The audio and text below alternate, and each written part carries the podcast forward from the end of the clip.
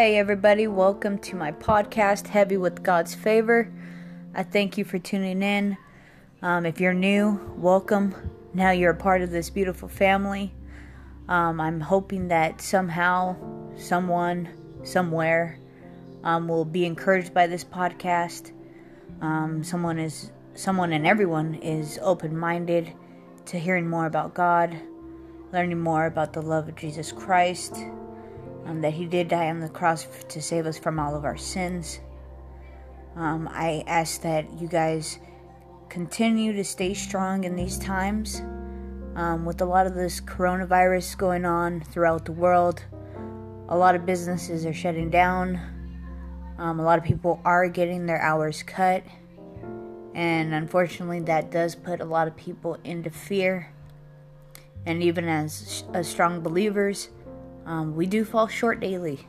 As much as we do want to say, hey, we have faith in God, unfortunately, our flesh is weak.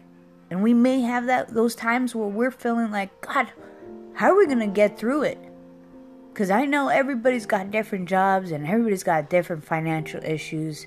And of course, the ones that are actually being affected by the coronavirus, I, my heart is with them. I'm praying that they are able to be cured from this.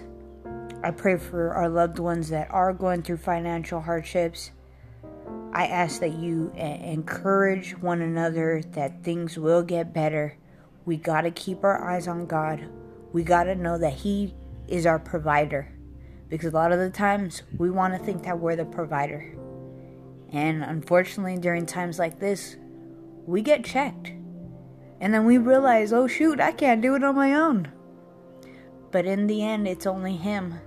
If we hold on tighter to God than anything else, we will be stronger. And He will get us through each and every day. I ask that all of you around the world, if you're listening, I ask that you take two minutes, a minute, 30 seconds to pray for anyone that has been affected in any way with this coronavirus. I ask in the name of Jesus Christ that you watch over each and every individual that is going through hardships.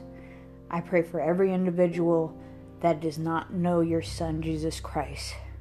I pray for every individual that has health issues, that has financial issues, that has marriage issues, that has relationship issues, and I ask, Lord, that you continue to strengthen us each and every day. I thank you for waking us up. I thank you for giving us breath in our lungs.